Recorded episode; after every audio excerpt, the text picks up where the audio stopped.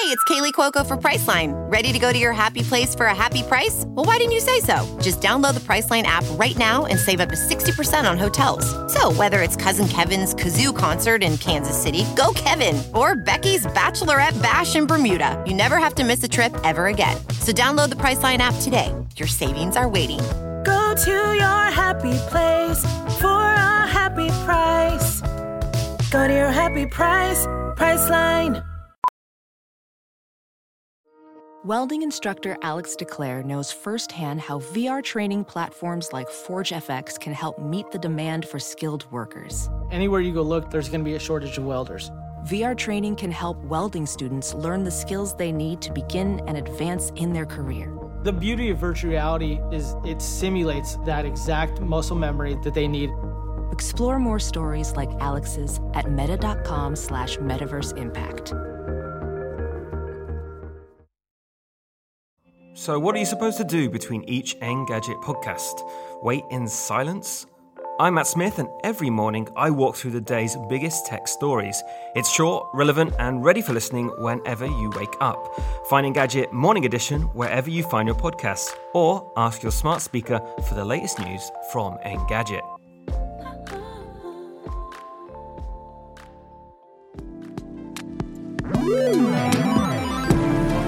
What's up, Internet, and welcome back to the Engadget Podcast. I'm Senior Editor Devindra Hardawar, and this week I'm joined by Deputy Editor Nate Ingraham. Hey, Nate. Hey, Dev, how's it going? It's going good. We're going to be talking about Apple. There's a bunch of stuff we didn't get to talk about last week because, uh, hey, there's only so many. There's so many things we can review at once. So I will be diving into the Apple Studio display. Nate reviewed the iPad Air. We've got a bunch of news to dive into and a fun Ask Engadget question. So stick around for all of that. And stay tuned to the end of this episode for our interview with Dan Erickson, the creator of Severance on Apple TV Plus. As always, if you're enjoying the show, please be sure to subscribe to the Engadget podcast on iTunes or your podcatcher of choice. Leave us a review on iTunes or, you know, whatever platforms, but iTunes is the best. And uh, you can drop us an email at podcast at engadget.com. We typically do a live stream of the show on Thursdays around 10 a.m. Eastern, so you can join us on our YouTube channel for that. You know, join the chat, talk with us. You can see some behind the scenes action. We do some Q&A and uh, occasionally we'll show off some gear. Let's talk about the studio display. Apple's studio display. I I have so many feelings about this, Nate, and you are more of a Mac head than I am. So my review is up. My review's title is uh, Apple Studio Display um, for Mac loving eyes only. It's the best Apple monitor for consumers, unfortunately. So I've got I've got issues. Like I think it is a nice looking 5K panel. Um, you know, it is a well designed screen. Um, it is kind of your only option for a sub five thousand dollar Apple approved, uh, Apple made uh, display, which can go really nicely with the new Mac Studio, which I really liked last week. Be sure to check out our episode and discussion about that. Um, but this feels like a display that was made five or six years ago, right? It is basically the same screen that was in the 5K iMac from 2014. Um, it's a little brighter. It's 100 nits brighter, I believe. But otherwise, like the panel tech is the same, the resolution is the same. I don't even need resolution. I just want like better panel tech. I want this is an IPS LCD, which is fine, uh, but it has a single backlight. There's no like local dimming zones like you'd find on modern TVs or any other modern monitor. There's certainly no mini LED support, which is the really cool technology that we saw on the new MacBook Pros, and I think that's on the uh, the Pro XDR screen too. It's on the iPad Pro too. The yeah, big one. it's on the iPad Pro. So let me let me just talk about that because backlighting is important. Um, and you care about this more than most people. I feel like too. Everybody should care about this. This is the entire point. This is why you buy a new TV. Okay, More so than before, resolution. Before I get too deep into that, Nate, like, what do you? You saw my review. You've seen like the general consensus on this. As somebody who likes Mac hardware, like, what is your overall takeaway on this monitor? I think that like your headline hits the nail on the head. Uh, it's for Mac fans. I am a Mac fan. I typically use Macs for all personal and work stuff. So I'm like in the target audience, and the simplicity and feature set is very cool, but the price is out of whack with the quality display you get. yeah, Like so you, you 1600 recognize bucks. that. You I do. recognize a good absolutely I do. Okay, Mm-hmm. Yeah. And I remember the old like Apple used to sell a 27 inch uh, Thunderbolt display that was similarly like nice, like one plug. It had a built in charger for your laptop. It was like the 27 inch iMac at the time, which I think was a quad HD screen, which is pretty nice for the early 2000, 2010s. Um, but and it was all it was about like eight hundred dollars, I think. So still expensive compared to other like similar panels, but not you know twice as much as as this you know this display is. So even as somebody who loves Mac hardware and can see the benefits of this, I wouldn't buy it. And if I'm not going to buy it, I don't know who will. so, so, you like Mac hardware, but not enough to like pay. This is truly an Apple tax device where you're paying a lot more money compared to what's on the market right now, um, just for Apple niceties, basically. And th- this is what's really confounding to me, right? This thing starts at fifteen ninety nine. If you want the uh, nano texture glass, right? Um, where's the additional price for that? Uh, that's three hundred dollars. If you want a height adjustable display, the, the ability to move the monitor up and down, four hundred dollars. So if you want all of those things put together, that's a that's a twenty three hundred dollar monitor. That's insane to me for what you get with this thing. There are some cool new features, like uh, it has an A13 processor. It has a built-in webcam, which is not that great, but at least it's built in. Uh, it has a really nice speaker system, and uh, we'll talk more about like what that A13 processor means. But as a screen, guys, as a thing you look at all day, it looks nice objectively. But I was talking about the backlighting thing. Older LCD screens, older TVs from like 10 years ago had like a single backlight, right? It was either on or off, and that was fine, but it wasn't great for like black levels and contrast. And you really see that here, where the darkest black you can get from the screen is like a, a gray, like a like a inky gray. It's really noticeable too because the entire like large bezel around this monitor is pure black, so you can see there's a there's contrast like a, between the yeah. two. Yeah, and it's not great. It's it's not great at all. So by adding more local dimming zones and basically more zones of backlights throughout screens, um, that's how TV makers and monitor uh, makers have been able to like localize that brightness. So for a sunset or something, you can put a little more bright stuff there so you don't have to blow up the whole screen and kind of like put everything out of wax. That's what enables HDR, you know, on newer 4K TVs. That's what gets you like that nice, uh, realistic looking lighting. There's none of that here. It's just a single backlight zone. So it just feels it feels ancient in a way. And it's weird because apple has really spoiled us i think with a lot of the new retina displays. Like i upgraded to the iphone 13 pro uh, just I, I want the uh, the pro the promotion i wanted a higher refresh rate. That's not on this screen. Uh, it's still stuck at 60 hertz so perfectly fine, but if you do a lot of scrolling, you will notice it is not as smooth as other things. Is that something you care at all about, Nate? So I think that you're getting into an interesting uh, place here because I think that the people that this monitor will appeal to are people who aren't quite as like like you're very very hardcore in terms of your like visual fidelity knowledge and you know you I, I, don't think you stuff. have to be I, I, think like no you, do, you don't yeah. you don't but i think mm-hmm. that the people who would be interested in this monitor are more interested in it being this all-in-one solution with these features that complement their mac really nicely and that's fine but like you know and so i'd agree that like things like fast refresh rates uh you know and hdr i mean maybe less of an HDR thing. Like obviously this monitor isn't meant for gaming, and that's fine. I wouldn't have expected it to be. It's meant for right? movie production. It's meant for video production. That's the other thing I was going to say. HDR is like essential right. these days. Yeah, yeah.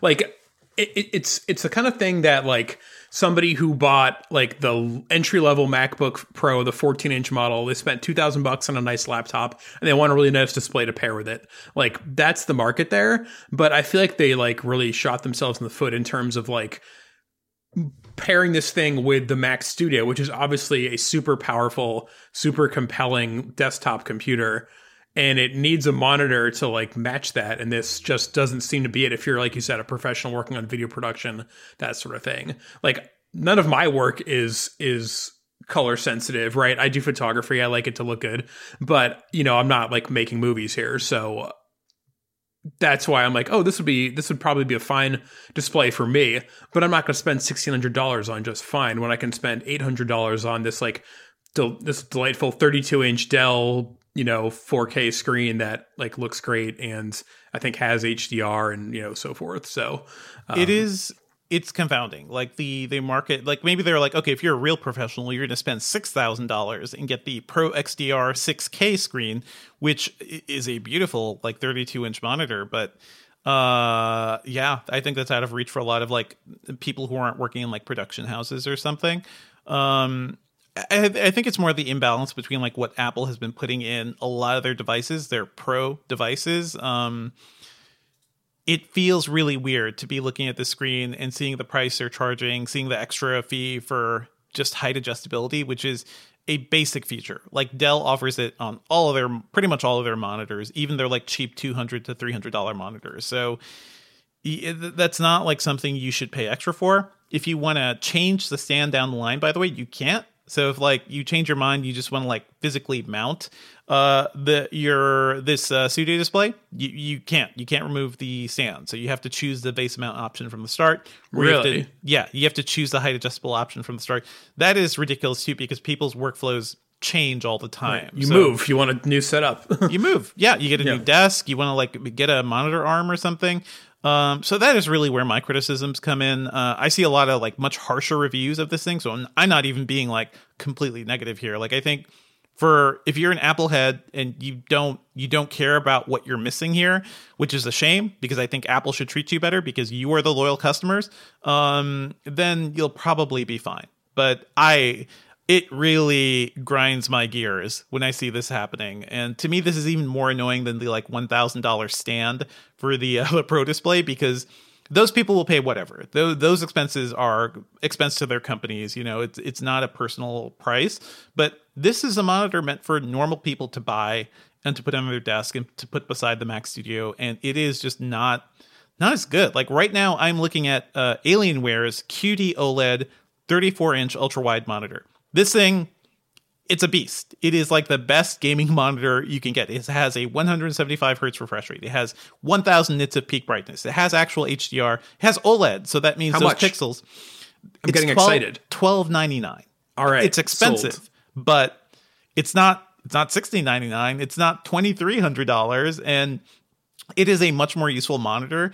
Dell has other things too for like artists and video professionals. I reviewed the 40 inch ultra wide, which is, uh, I believe, under 2000. I got to double check that pricing, but it's it's that's a bigger screen. Also has the same like color accuracy as uh as the studio display, and just like more modern, better backlights. So basically, I'm really annoyed with what Apple did here, and I just it feels like they don't understand, like they don't care what is happening in the rest of the market and it really annoys me that probably comes across in my review but i hope i, I was fair there do you have any other thoughts on this thing i mean I think it's mm-hmm. very much coming across right now, which again, totally fair. Um, and it's interesting because it seemed like the Mac Studio was such a logical computer. Like, and I think that to give Apple credit, the trend in the last few years has been making a lot of smarter decisions around the Mac. They're clearly listening to the feedback they got mid last decade about you know thin overheating laptops with no ports.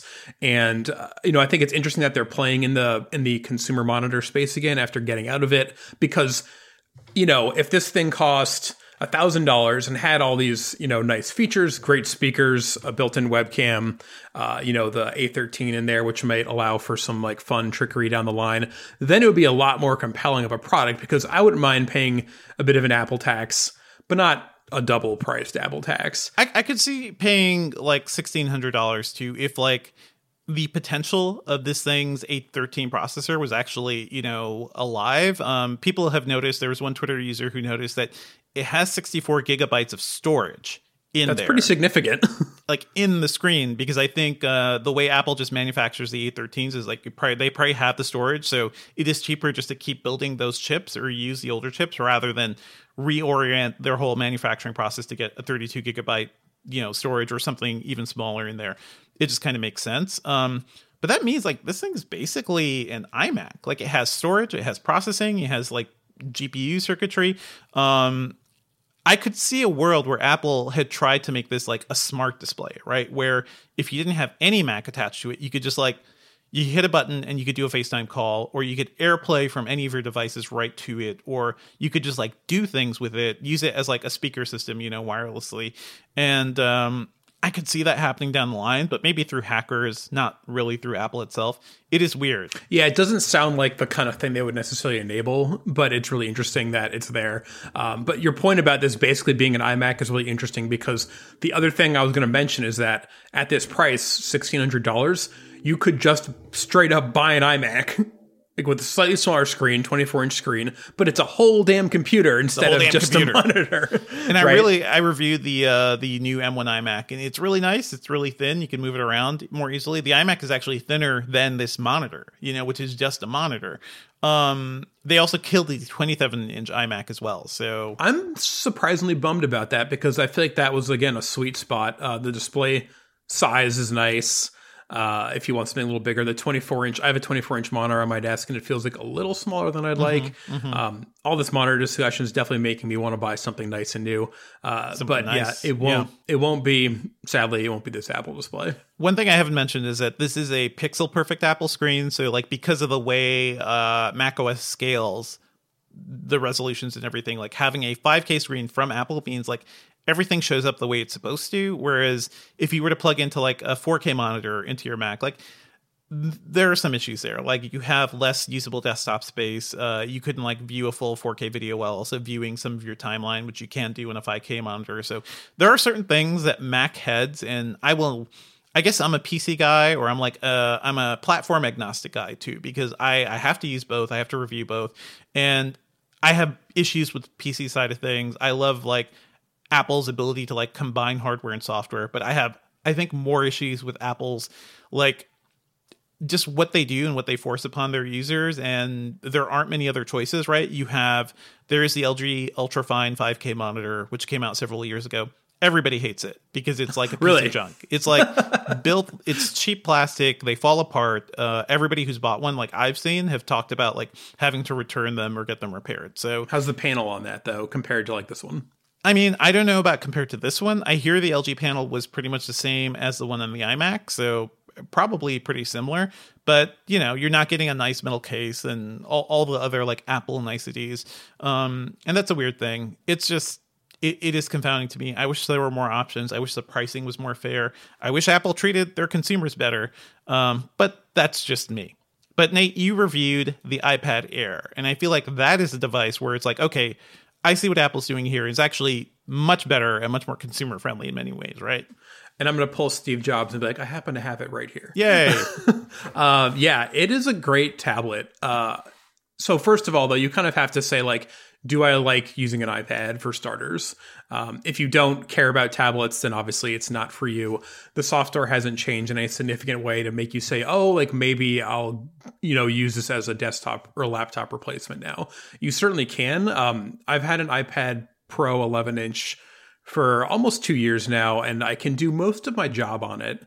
Uh, but I mostly like it as like a couch computing device, is kind of how I put it, like a casual after work, browse the web, do my emails. It's great for when you travel for videos and music and reading and that sort of thing. And if you want to do more, that you certainly can, because the apps that most developers make for the iPad are still really, really good. Um, but as for this Air specifically, it starts at six hundred dollars and it has an M1 processor in it, and that's pretty crazy if you ask me, considering that that chip is also in all of it's in the iMac we just talked about, it's in the MacBook Air, it's in the 13-inch MacBook Pro, it's in the iPad Pro, and now it's in the iPad Air, uh, which is by far the cheapest device of, out of all those that For have sure. an M1. They only added it to the iPad Pro like last fall too, right? So it wasn't that long ago.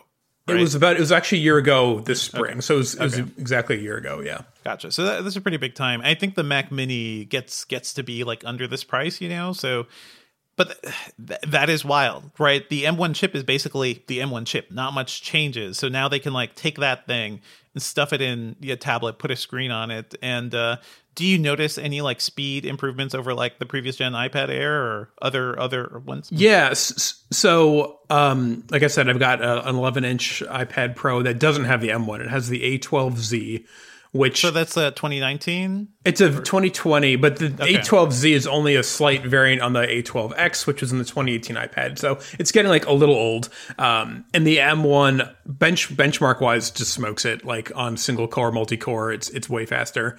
Uh, and in terms of actual use, you know, I was surprised to find like basic stuff like just like using the Apple Mail app, like deleting all my email, just like snaps in a way that like my old iPad doesn't feel old, but it does now. Uh, so like things like that, uh, you know, just like switching tabs, loading up browser tabs is super fast. Any app loading is super fast. Um, I was using Lightroom to edit some like raw photos. I took review photos of it in our office, and then I imported them into the directly into the iPad into Lightroom using a USB C uh, camera dongle, and it you know uploaded them to the Adobe Creative Cloud, and then I had them on my Mac and everywhere else I needed them. But I did some editing on the iPad itself, and the edits are just like instantaneous. It's super fast, but I'd say that if you have the previous iPad Air, which came out in the fall of 2020 with the A14, you're not going to get quite the same, uh, like surprisingly faster, uh, you know, because that was already super fast too. Um, the difference, though, is that I think with an M1, you can like buy this Air now and expect it to last five years, basically. Uh, yeah, the M1 is like a miracle chip. Like, what, go back to my reviews of like the Yeah. MacBook Air and everything. Like, the amount of power in that that thing was blowing away like all Intel and AMD chips at the time with uh, no fan. Like, no, just astounding. Uh, does your iPad Pro have ProMotion, Nate? It does, yes. So that's one. That's like the big thing that's missing from the screen on this one.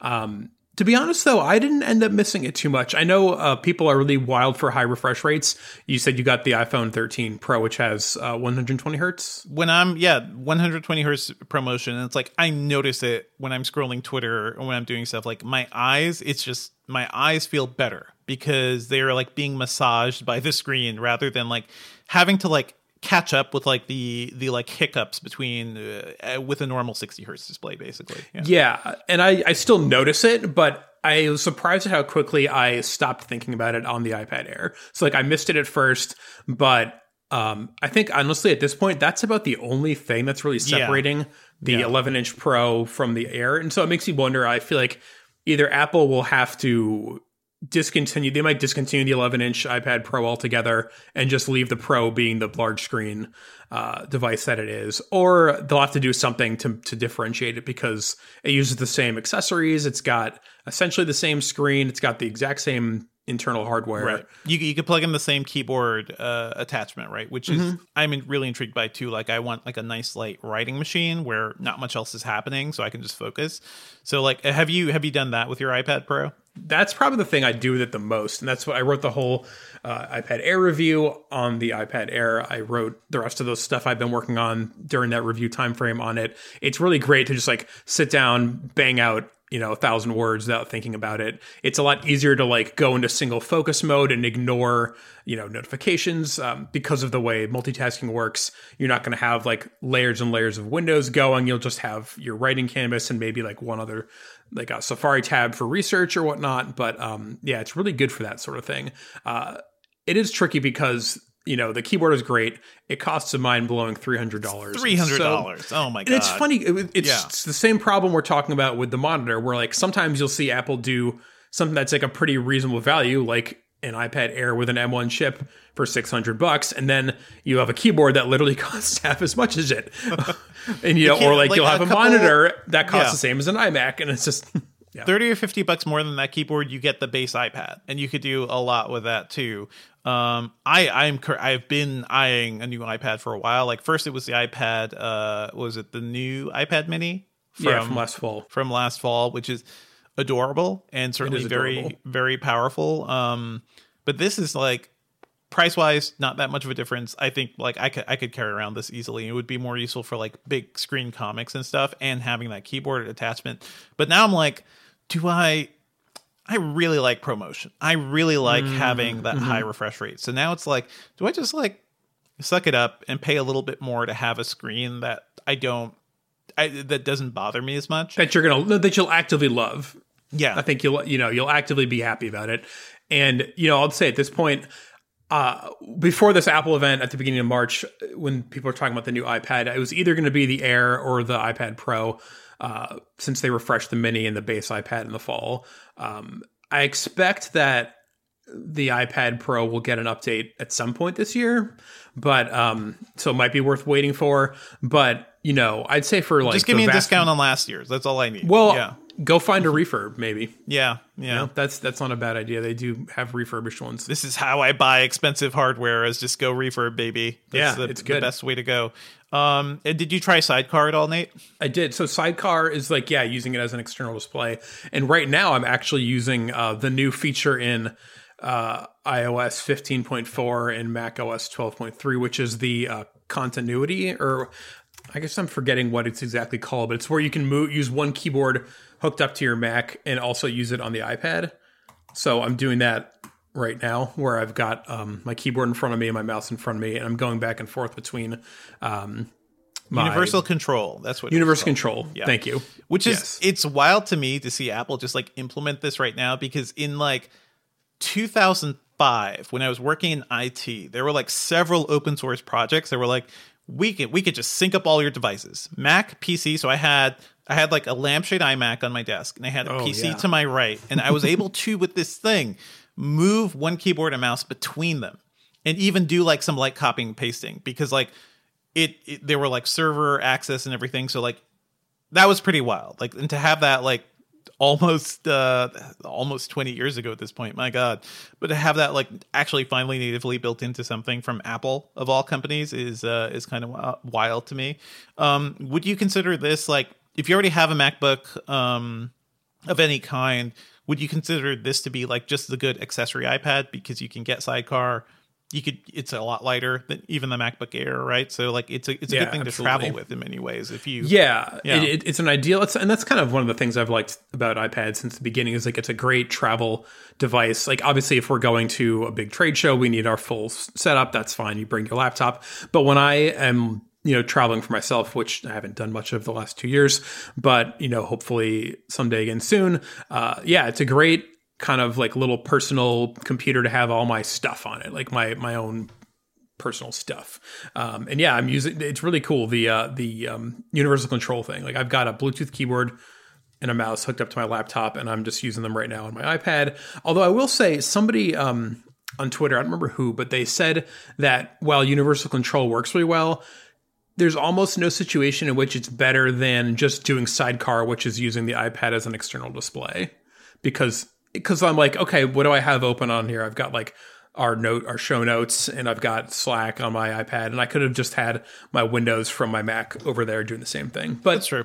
But maybe you want to handle an iPad app instead of, you know, a Mac app. Like uh does Instagram have an iPad app yet? Is that the whole controversy? they sure don't. They Nope. sure don't. Uh, something else that doesn't exist on Mac OS but does exist on iPad OS.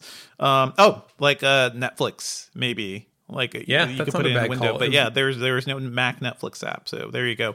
Who do you think this uh, iPad is for, Nate? Because I really like the base iPad. That thing is super cheap. Like does like 85% of like what this computer does and i think for most users that is just the one to get but who needs the ipad air you think Yeah, it, it's really tricky because I agree with you about the the base iPad being like a super good value. Obviously, for three hundred and thirty dollars, if you've never had an ipad before just get that like yeah you will be very happy Yeah.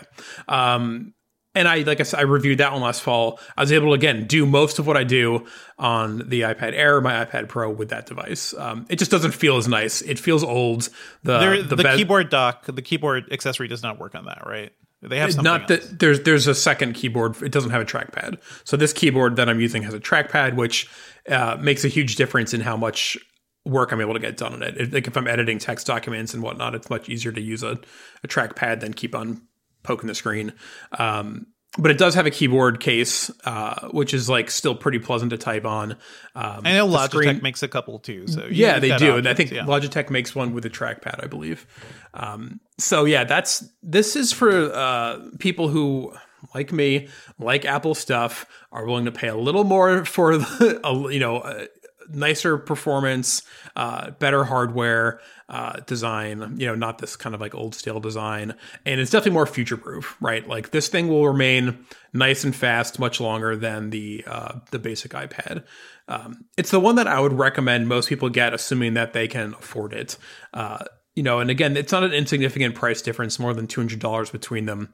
Uh, but I'd say that if you are interested in using it for anything more than like sitting on the couch and kind of browsing, messaging, if you want to like get into more like creative applications, uh, that sort of thing, then this is a good upgrade to get.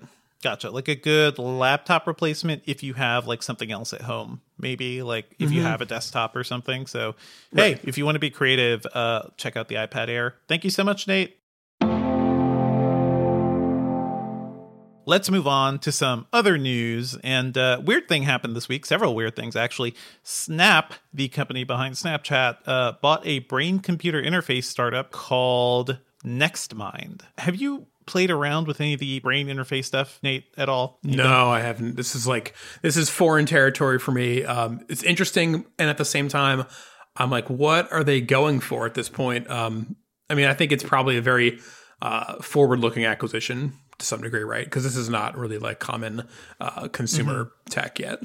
It's not. It's not. I mean, we've only seen uh, like demos of this stuff. Um, looks like NextMind's thing looks like a headband that straps around your head, and you know the whole idea is that you can just think about something and um, it can track your brain synapses to like control a mouse pointer or just like make selections on on a screen. Certainly for uh, Snap's AR glasses, it could be interesting, don't you think? Yeah, except that the only thing that I'm thinking about is that I think the the the spectacles thus far have all been like pretty like standard looking glasses, right? And this like would have to require more uh or more obtrusive hardware would be, would be my my guess. So again, like this might not be the kind of thing we're going to see like imminently, but um yeah, it feels like the kind of like the acquisition where they're going to like use the tech and like bring the people on board to like do something interesting rather than just like start offering this as something in the short term.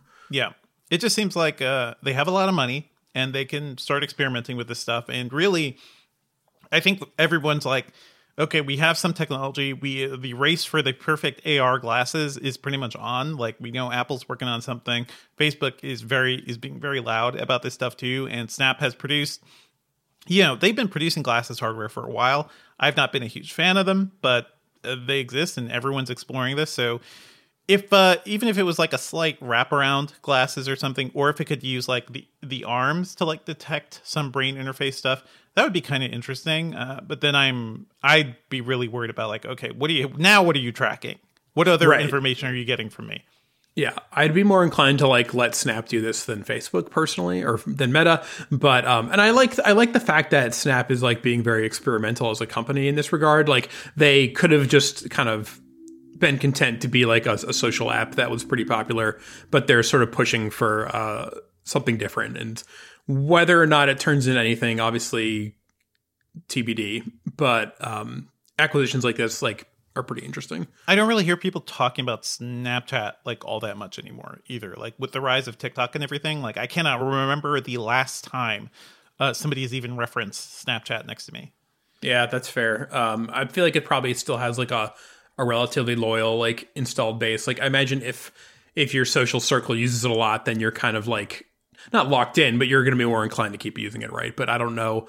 Um, although I feel like you know we we track their their financials and their earnings, and you know when they report users, and I think they've they've still managed to keep growing a little bit. Don't quote me on that for sure, but um, they're they're not um, they're not by any means dead as a social platform, but indeed with like the rise of TikTok, there's certainly like a second second tier thing. It's like it is a very different thing too. Um, ben is pointing out in our chat that uh, high schoolers still love it, and uh, sure, I, I'm I'm sure. I, I just like among the high school people I know, like nobody's really talking about or excited about the buzz on Snapchat either. Which is How many I'm high saying. schoolers do you know? I know I have family, unfortunately. Like I have family all around, so I end up talking about like you know what kind of tech are you using, how what social networks are you guys into, uh, stuff like that. Um, do you think Nate, like, is this something? These sorts of experiments are these like investor pushes from Snap, or is this like the the leadership? Like, I don't think investors want to experiment like normally. No, uh, no, but uh, there's also at the same time like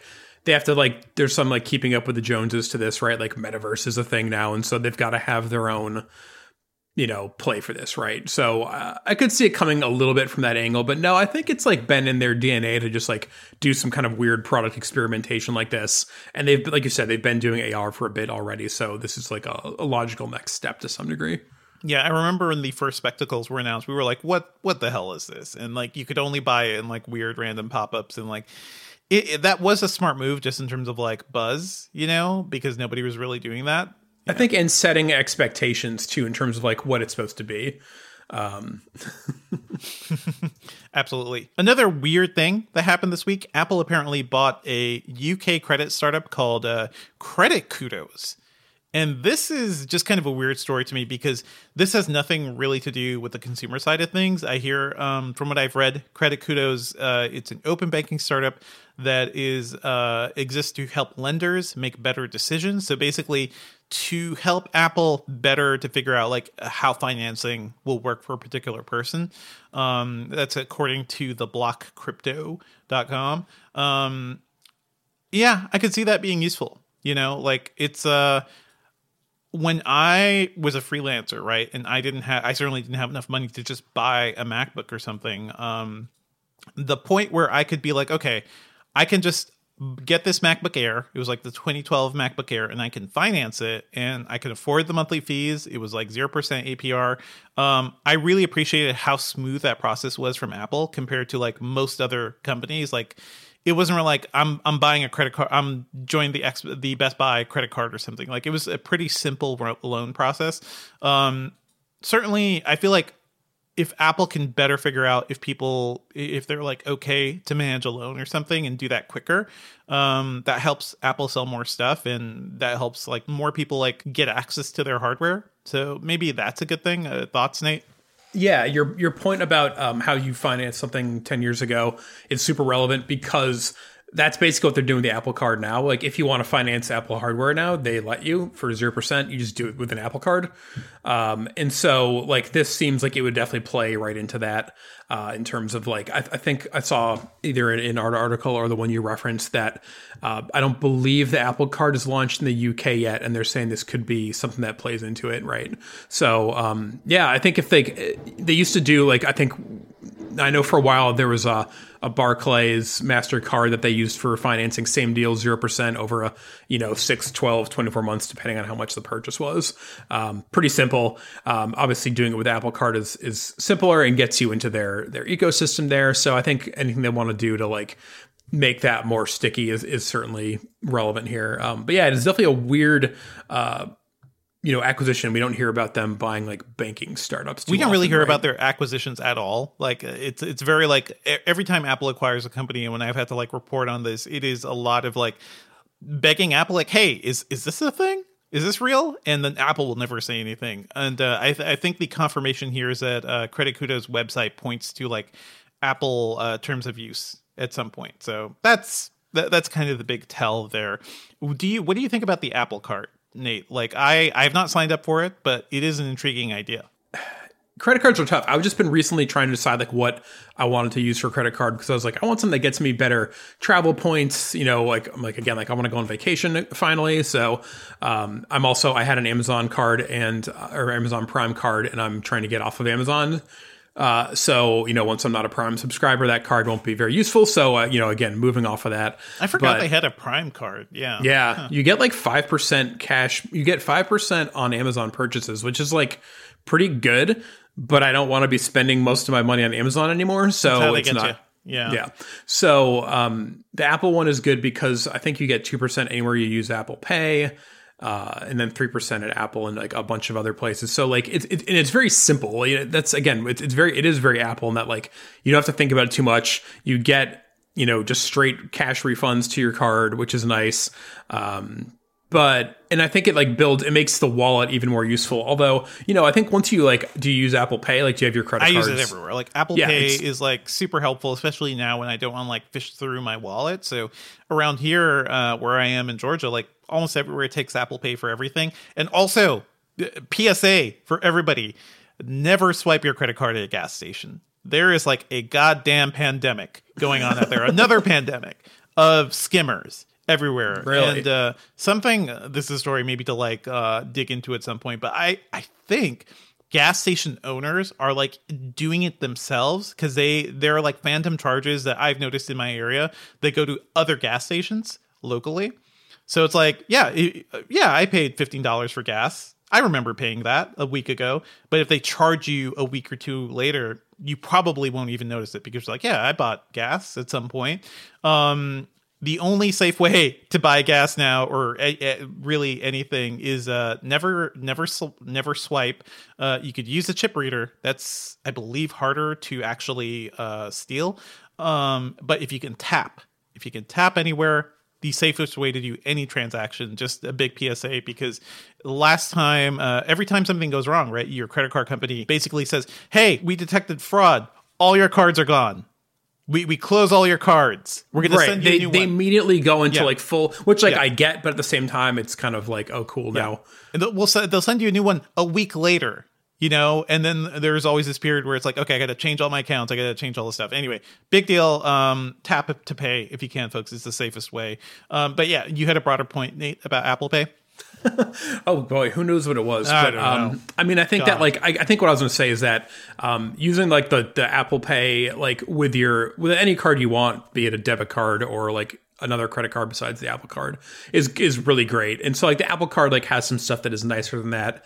Uh, but it, I'd I'd say for the most part, like it's really mostly worth considering if you want to finance a purchase from them. Like that's kind of like where they're really pushing it now. And they're, they're still doing separate financing too, right? Like if you don't want to get the Apple No. card, Nope. they're not. I don't think Huh. so. I'm Okay. I'm 99% sure they discontinued uh, whatever they used to use, and now it's just like if you want to finance something, you do it through an Apple Card, Okay, Yeah. that makes sense. Um, and they I do mean, you know like yeah. here's the monthly payment for 24 months or 12 months or whatever it is, and Yeah, I don't want to. I don't want to promote debt culture and whatnot. Um, it, it is hard to get anything financed, but if you're just starting out or you cannot like outlay all that money right away, zero percent, you know, financing for something is perfectly doable, and you know, no, nothing to be ashamed of doing. Uh, It's just Wild- when you get too many of those things going, and it feels like subscriptions, right? Like you've got too many. You careful. Too many. Yeah. yeah, I, I think what I tend to do is like, okay, I've paid off this one thing, like an exercise machine or something. It's like, okay, we needed that, and now it's like, okay, I could do something else or just like start saving that money.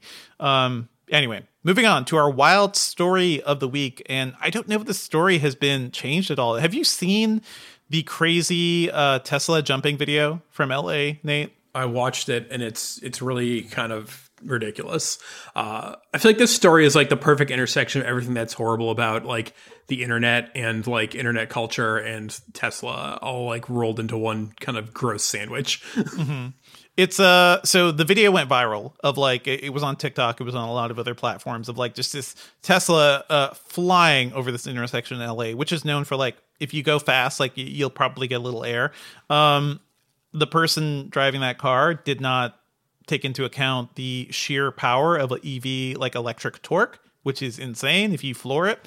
Um, and also the fact that Teslas are freaking heavy cars, like super heavy. So if you crash into anything, you're, you're gone. It- once you land, like from a big jump, like that thing is falling apart. So the video shows this, uh, it shows somebody driving over an intersection, uh, crashing into several cars down the street and just, uh, I think running away. They haven't really confirmed who the driver is, but the weird thing, the reason I'm mentioning this is because there was this also other weird thing happening where, um, Dirty Dom, Dirty Dom, uh, Dominykas Zeglaitis.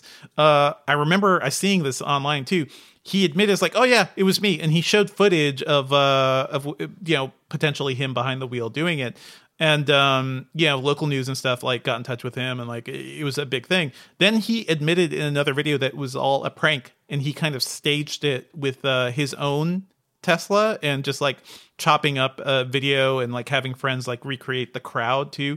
So Don't just, like, believe this- everything you see, folks. just w- so wild. So his uh, reveal video is just uh pretty pretty crazy and he certainly like he I believe his TikTok account was uh was banned once like that thing was admitted, but this is a weird uh social media guy who is like social media chaser who was like doing this thing to get the clout that being so infamous would uh, would certainly get you. And also um, alex choi another youtuber who like apparently he posted a video of the crash. Uh, i think the news is that he helped arrange like people meeting up there to film that or something. Um he is related to this as well we we don't know what that person was thinking so i i there's a lot of things i love about like the open nature of youtube and uh, online social media you know like and how it's like made creators out of everybody but there is so much like weird like hey, look at this crazy stunt we're doing. You know, when I first started doing, uh, when I first started watching TikToks, a lot of people would just do like pranks on other people, which seemed like increasingly dangerous, you know, and making people's lives hell because you get a little bit of social media juice. That part of all this is really annoying to me. Um, but yeah, I feel like watching this whole story, I'm spiraling a bit, Nate. Uh, what, is, what is your thought at this My thought is, like I said, is that this is like this intersection of it's encouraging people's worst instincts, like you mentioned, like the TikTok kind of pranking thing. Uh, and then, like, I'm just trying to imagine why you would you look at this video and say, I think I'm going to take credit for this, like, destructive thing. And like, I get it. Like, yeah, like maybe people will be like, oh my god, look at what this guy did. But like, did he not think like law enforcement was going to not come knocking on the door, for example? Like, oh no, it wasn't me now. Like, okay, like it's just It's, it's, it's not that hard to track to as a rented Tesla, so they're like immediately going to the person who rented it and being like, "Hey, so what's up here?" Um, yeah, seems like somebody when- probably stole. Like, ultimately, what seems like probably happened is someone stole it. I'd have to guess. I don't know. Uh, I, I don't. I think the wilder thing is that somebody no like rented this thing and uh, legit just wanted social media clout for doing this jump and did not realize like how crazy It was going to destroy the car. how crazy it is. And uh, there there is like a GoFundMe campaign for somebody whose car was destroyed as well, somebody's Subaru. So like to see people get together to try to help that person because who knows how much insurance is actually going to cover. Um, do we need a new insurance item for like social, TikTok social stunts? media damage? Like damage in the event of social media acts of acts of social media. Acts of social media violence. Let us know what you think about the story, folks. Podcast at engadget.com. Don't try it at home. Don't try it at home. We want to do a quick Ask Engadget section with a question from Ben. Once again, we're helping Ben Elman, our producer, figure out a computer purchase, but this one is for family, right? Yes, this is for family. This is not just for me. But you are basically just using us as like as a personal like advice. Hey, column, no, right? okay. This last, is what I live for. Well, yeah. but last week they were cyberbullying me into getting a new computer when I already planned on getting a new computer. It just wasn't fast enough for them. yeah. Have you gotten the new computer yet, Ben? I have not ordered it yet because I'm pretty Let the sure I'm be- cyberbullying commence. Oh, God, come Until on. you What did get you it. get? What'd you get? a 16 inch MacBook Pro. Let's get to this actual thing. So, the story is that I am staying with relatives. Uh, my uncle and his wife, they're about to sell their house here in Florida. They're going to be uh, using the money that they get from this sale to buy a smaller home base, and then they're going to take to the road for months at a time with retiree trailer life. We were talking about like what they needed to do to outfit their situation. They have gotten their dream trailer already, but they asked me like can you help us with figuring out a important tech issue? They want a laptop that will work anywhere. So it can connect to cell uh, service when it needs to. It can connect to Wi Fi at like truck stops or uh, campgrounds when it needs to. Um, it might even be able to be a hotspot for other devices if they need to connect to the internet. So, is there something that can do that? They like the idea of it being one box. So, just like one laptop, they can do video calls, directions, email, paying bills, streaming, all that stuff. Uh, you know, we have spent years like charting the rise of like uh cellular equipped laptops. Uh, there was a big push from Qualcomm uh to make like you know that a big thing on Windows, and like a lot of it just never happened. But from what I can see right now, uh, the 2022 HP Spectre X360, I just reviewed the 14 inch model of that. There is a 16 inch version of that uh, computer, which is about as it, it- it's about as big as like a 15 inch laptop. Beautiful screen, great laptop. There is supposed to be a 5G version of that computer coming. So I would recommend that. That is like if you want a really nice looking machine. But it's not out yet. It's not out like right away. Uh, Dell's Latitude 9520, which is one of their newer business laptops, also has a 5G modem, I believe, like as an option that you could put in there. So it's typically like business oriented notebooks that we're seeing getting this because people just want to work everywhere. And yes, you could certainly like turn it into hotspot, but then you gotta that involves like okay you got to do some window settings like you gotta you gotta know how to like share that internet connection and you better hope it works properly um I will say that uh, so th- those are two good options if you just like one one thing, but but if you are really trying to live the mobile life, right, and you could maybe want to recreate like what you have at home, most of us have Wi-Fi routers at home, right? And through that Wi-Fi router, that is the gateway for all of your devices to get online and everything. And I think hotspots and certainly 5G hotspots are getting better. Like um, the whole point of 5G really is to like for a lot of people replace home internet. Um, and like the networks haven't fully gotten there yet, but I think uh, T-Mobile has several uh, 5G hotspots. Their coverage is really, really good too because they have better mid-band coverage than some others. So you can you can be relatively certain that you would have some sort of coverage. It wouldn't always be 5G. It maybe sometimes would be LTE, but a hotspot would sure you could connect any laptop to that, right? And you could connect your tablets to that, and you could connect um, any other device. Like you may have other things in your home. You may have like a streaming you know, you may have an Apple TV or something, a Roku device, a Nintendo Switch, a, a Switch. Like you have so many things. Um, sure, you could always just share it off of a computer, um, but that that is kind of clunky. Like computers aren't great at running multi- sharing internet to multiple devices at once, and also. Um, if your computer is the sole like cellular device in your RV, then if anything happens, like if it stops working, if you have any issues, like you got nothing. You got no internet.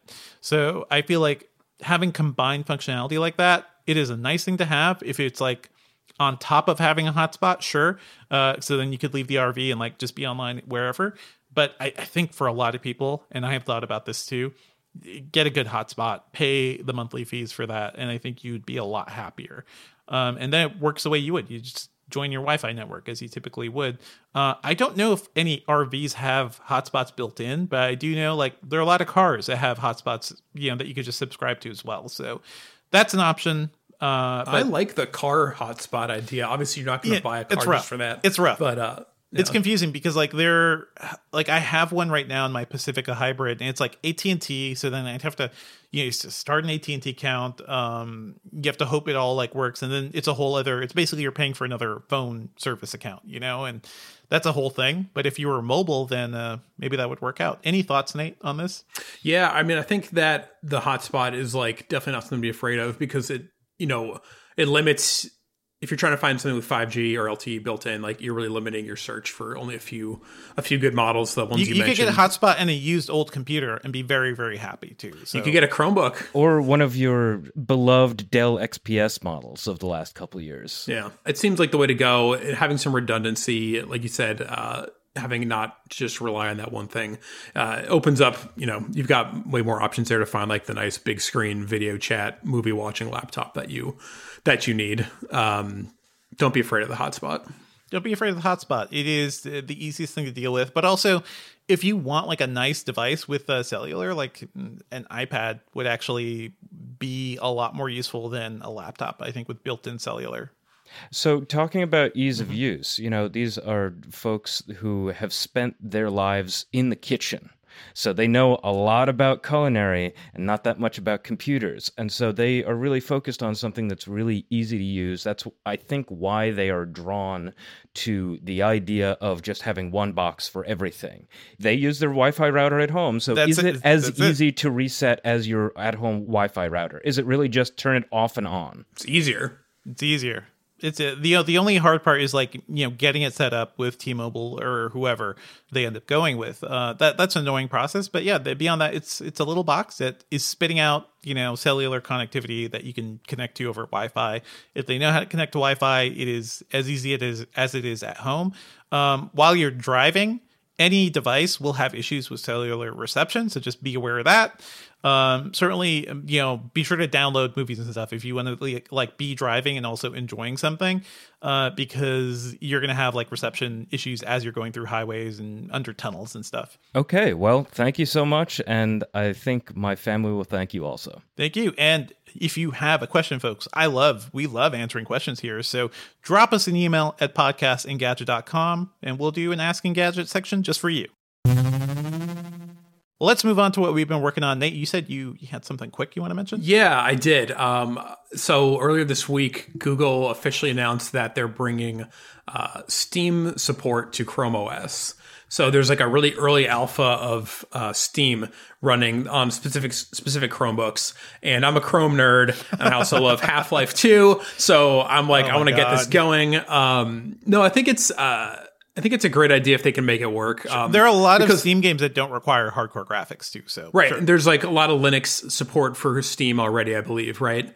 Um, and that's basically what they're using here. And then there's the Proton compatibility layer, which I'm guessing is maybe not so good, but uh, I've never tried that myself using a Proton to run Windows games on Linux. But I like the idea that they're they're going to try it. So um, I'm going to try and get my hands on a Chromebook that runs this Steam Alpha and start playing around with it. Um, Is it, only, is I it just like the best Chromebooks right now? Like what what is? yeah, the you basically it's, it's it's a Chromebook with an i5 and I think eight gigs of RAM is required. Um, there's Google says that seven models are supported right now.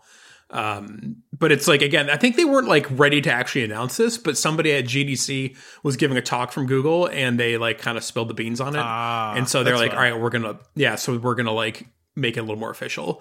Um, so but yeah, it's early alpha, it's gonna be janky, it's gonna be buggy, but the list of games that they've tried and say that you should try, it's pretty long. It's like multiple dozens of games. Like The Witcher 3 is on there.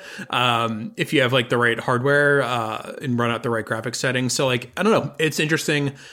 I think that games is obviously one of the things that Chromebooks have been like totally unable to do.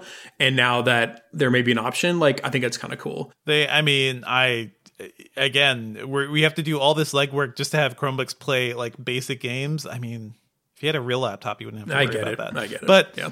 You know, it is it is a cool thing. Uh, game streaming on Chromebooks is something I've thought would be really interesting too, because if you Yeah. have Xbox Game Pass, you could just like throw that in there and uh, play your Xbox games from wherever. Yeah, I mean, obviously, yeah, streaming stuff is great, but it'll be So your see. your big thing is you're looking for one of these Chromebooks, Nate.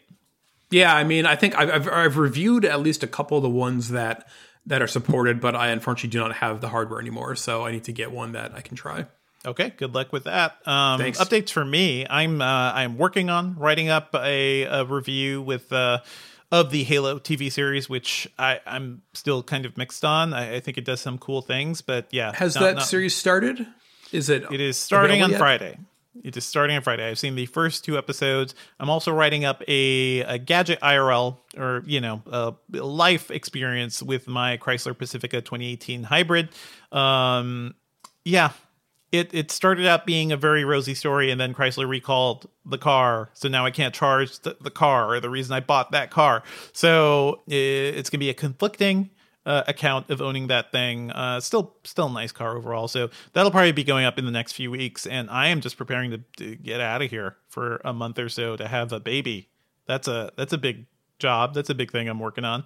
Let's move on to our pop culture picks. Nate, I, I see what you have here, and I am not surprised. Yes. Uh, Horizon Forbidden West. Uh, one of my favorite games of the last 10 years was Horizon Zero Dawn. Uh, I think that the story that they told there was just so fascinating. Uh, really, really loved it. And so far, the sequel has not let me down at all. It looks wonderful. It's definitely one of the most gorgeous games I think you could play right now. Uh, I'm almost 60 hours into it. I'm not done. I'm not done yet.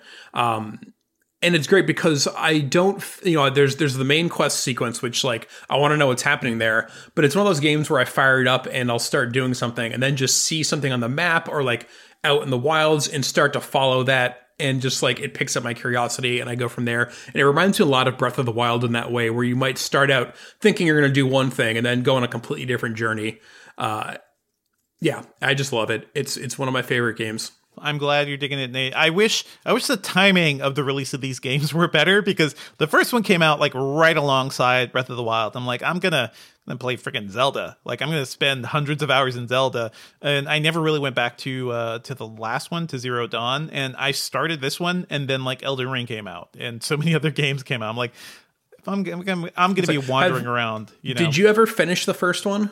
I haven't finished it, but you know what? I'm like, I heard the plot was interesting, so I have seen some recaps. I know what happens. I think, okay, sure, like that. That is an interesting spin on a very familiar fi- a sci-fi story. So, I I think it's interesting. I think it looks great. Um, playing the first couple hours of this, I was like, you guys have not changed the controls at all. Like uh, Aloy still feels a little too big and clunky and stuff, but I'm intrigued. Like once I have, if I ever have free time again in my life, I will probably go back into that.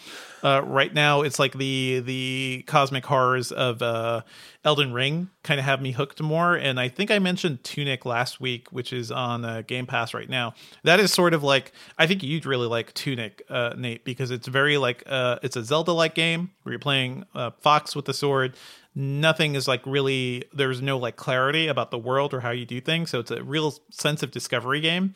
I'm finding that really interesting compared to like horizon and a lot of other games too where they're like this is how you do everything. This is how you use the weapons. This this is your class system. These are all the systems. We're gonna spell it all out for you.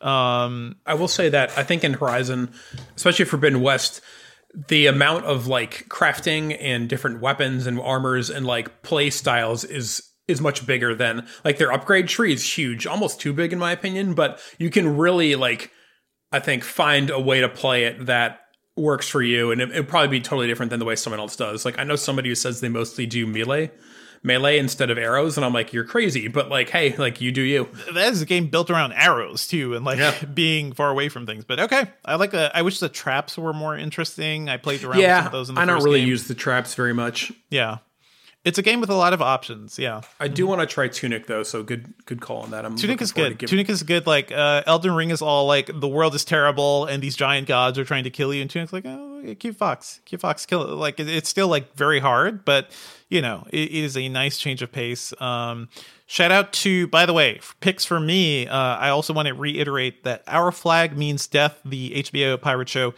Is Really good. It's in fact even better than the first couple episodes I talked about uh, when last I mentioned it. I'm like they're like two episodes away from the end now so like the season came really quickly and it's really funny and it really matures within like three to four episodes like uh Rhys Darby is a gem and then uh taika waititi playing uh the legendary pirate blackbeard appears and just like he is so good he is incredible in the show. So I'd watch Taika Waititi in anything, but uh, you know, he is a co-creator of the show, co-producer, and he is just having a lot of fun in it. And it's also like it's not a typical pirate story. It's about people like trying to uh, learn to take care of each other and be emotionally mature and stuff. So it's very sweet, a lot of fun, a lot of like SNL comedy alum appearing in it too that I didn't expect. So it is real good. Check out Our Flag Means Death on HBO Max. Is it a mini series or is it going to be an ongoing thing?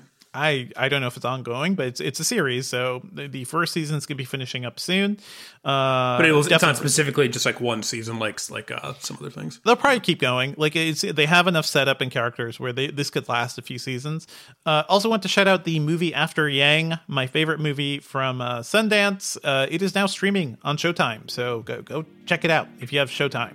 Um, it is worth. I don't think it's on VOD yet, so it is worth like doing a Showtime trial or something. I loved it. We just reviewed it on my movie co- podcast, the Filmcast. So uh, I, I think it's a beautiful movie, and everybody should watch it. Check out my review over Engadget as well.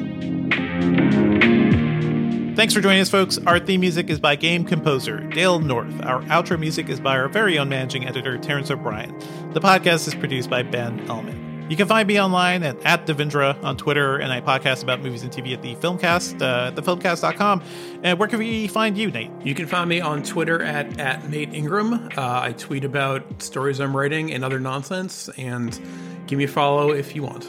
All right. And email us at podcast at engadget.com. Leave us a review on iTunes and subscribe on anything that gets podcasts. Thanks, folks. We're out. Don't forget to stick around for our interview with Dan Erickson, the creator of Severance.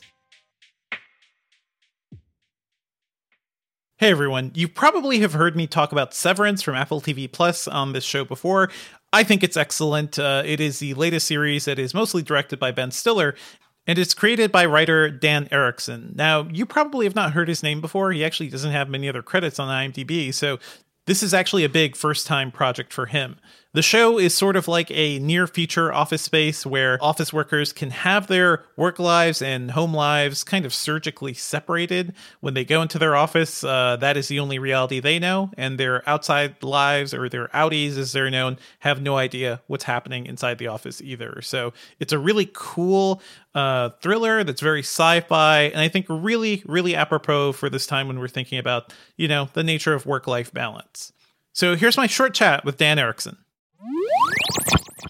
Dan Erickson, thank you so much for joining us on the Engadget podcast. Hello. I have to ask, it seems like just watching the first episode of Severance, uh, I have a feeling like somewhere a job really hurt you, like in your psyche or something, and like left a deep mark. Can you tell us about that experience that inspired Severance? Yeah. uh, I mean, they all did. They all did. no, it's um, it's so funny, and I I uh, struggle with how to talk about this sometimes because I don't want to besmirch anybody, especially anybody who gave me money uh, when I needed it. Um, but yeah, it was uh, the the idea for this came when I was working at this place. Um, it's a, a company in LA that uh, like I had found the you know job just on Craigslist because I got here and, and had no money and sort of needed the first thing I could take and uh, it was a it was a company that makes doors. It was just like a, a door company, and uh, it's a real Dunder Mifflin moment for you, yeah. It was very Dunder Mifflin. It was, uh, yeah, and, and or or very Monsters Inc. was the other thing. Like people were like, "Oh, are there big conveyor belts of doors that you ride on?" And I was like, "Yeah, of course."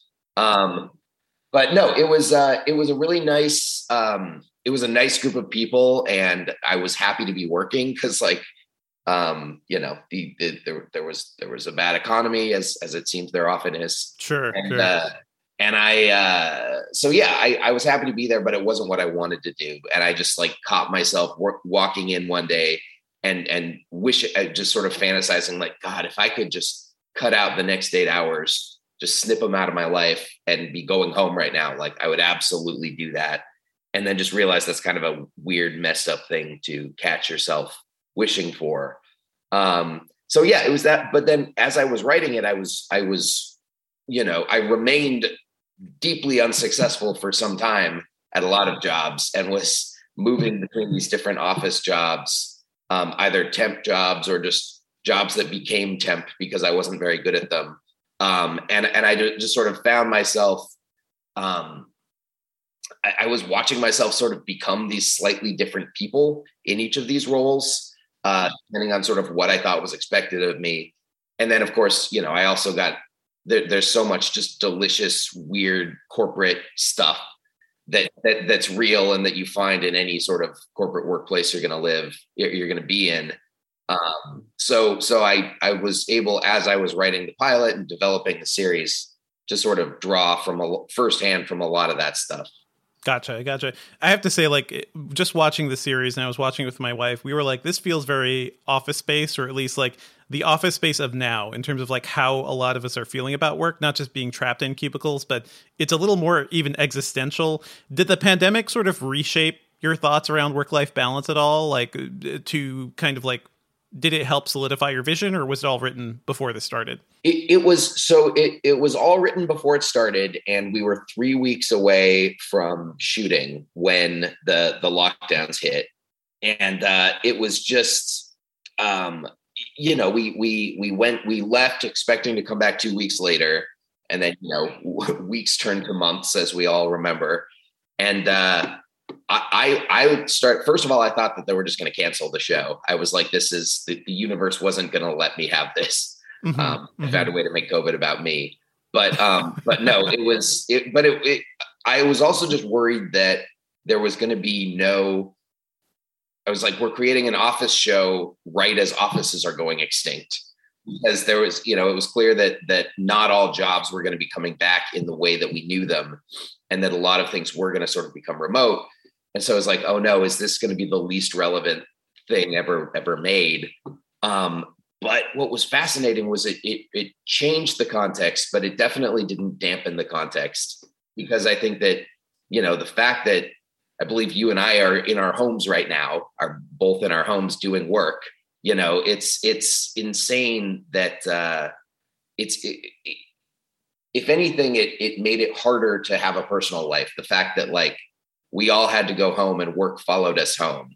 Exactly. And- it almost and- seems like real life uh, wrote the sequel for you, right? Yeah. Like, yeah. No, it totally did. It totally did. It was um so it was a weird like we were figuring out as we went what kind of world we were going to be releasing this show into.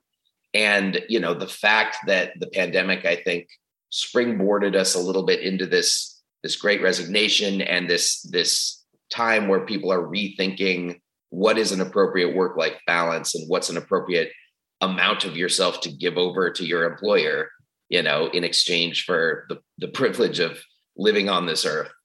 Um, you know it, it- it's just uh, there's a lot of fascinating questions being asked that i didn't know were going to be being asked but it's it's a it's a fascinating time to release this particular show. Hmm hmm I love the uh, the philosophical implications of how we like define ourselves, certainly in real life, but also the way you present it in the show. Is that something you know that you started to think about after you had kind of this string of jobs, or eh, have you always been like exploring philosophical questions like this? i think well i've always been terrified of work i'll tell you that much I, mean, I, feel you. Yeah.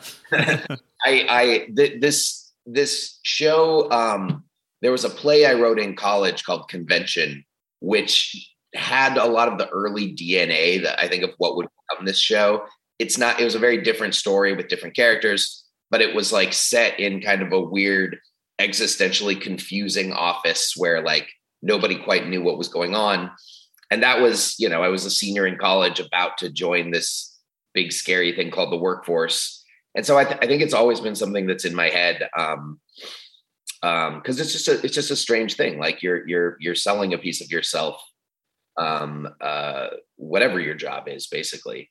And and and so i uh yeah and then just seeing over the years like as i did work these different these different desk jobs like just seeing how different everybody was and in some cases how willing they were to separate you know they, they they might behave in a certain way at work because that's what's what's what they're called on to do. You know they they might fire 10 people one day and then have to figure out how to how to either leave that at work or take it home with them and live with it um and and there is this weird sense of like oh yeah i did i did something today that hurt a lot of people or caused a lot of pain but it's work you know it's not me it's work and it's just uh, that separation is just fascinating to me and something that I wanted to explore. Gotcha. Um, I mean, uh, some colleagues of mine too have noticed like the the actual setup and the way you guys designed the show is also very stage like and play like. Did your experience working on plays and I assume like other similar things in college did that influence how you guys wanted to present the show? Yeah, yeah, it did, and and you know we looked at a lot of. There were a ton of visual references, some of which were, you know, film, but but um. So I was just talking to Jeremy, Jeremy Hindle, the the set designer, and we're talking about like the movie Playtime, and and there's these other sort of uh, weird absurdist movies that that draw from theater um and so and then you know the the story itself is you know like no exit was uh was uh you know w- uh waiting for godot. These the, these were all sort of um references in the language and stuff. And so i think that that there is a thea- theatricality almost to the dialogue and to the characters. And so i think it it almost couldn't help but feel you you know that translated a little bit into the visual look of it too Gotcha, gotcha. And I was also uh, one reason I like immediately took notice of this show too is that it was uh, you know it's uh, produced and uh, p- partially directed by Ben Stiller.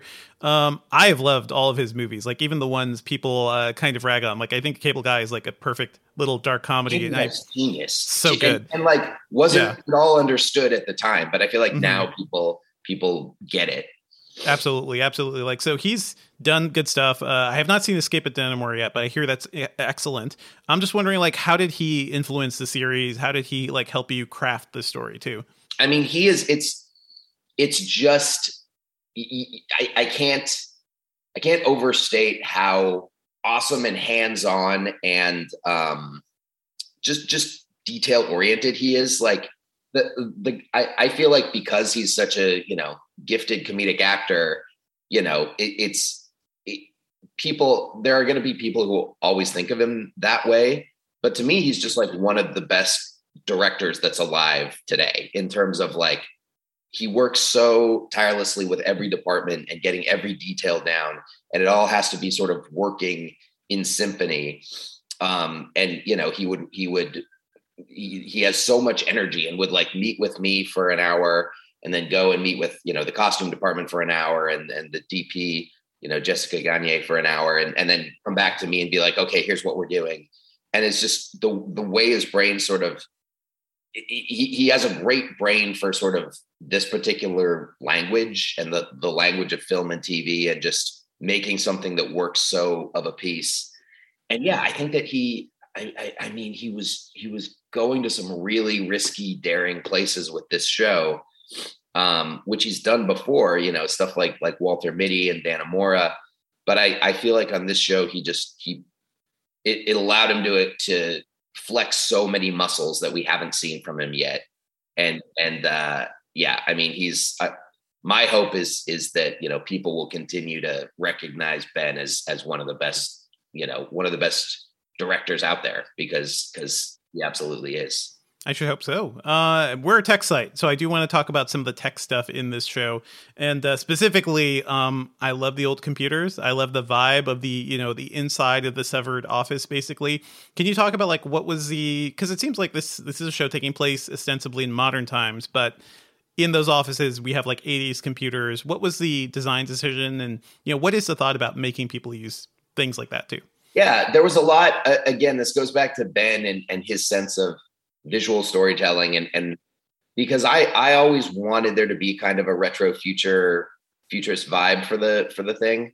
And and I I imagined it as being kind of these yeah these these old the older technologies kind of mixed together with newer stuff. Um Ben's question was always why you know his question is is okay that's that's cool but like how do we ground this show in a in right. a logic? It can be an insane logic but it it needs to have a logic. And uh and so you know we talked about the the company as wanting to sort of intentionally disorient the workers in time and space. And there's a there's a sense of you're in this just kind of soup of of you know different decades. And and you know you can't you can try to figure out where and when you are in the world but you're not going to because we're, we're giving you all these sort of almost red herrings uh, so so that you know you're you're not you feel unmoored and you feel like your your home is here your home is at your desk. It's almost like a prison but i'm thinking of like even my high school and some like school prison like environments that we were trapped in. It yeah. all feels very familiar. Well you know Absolutely. what dan? Thank you so much for chatting with us and uh, good luck with the show. I hope we see a season two. I'm looking forward to finishing the rest of this season. Thank you so much. It's great great talking to you and i'm glad you're enjoying it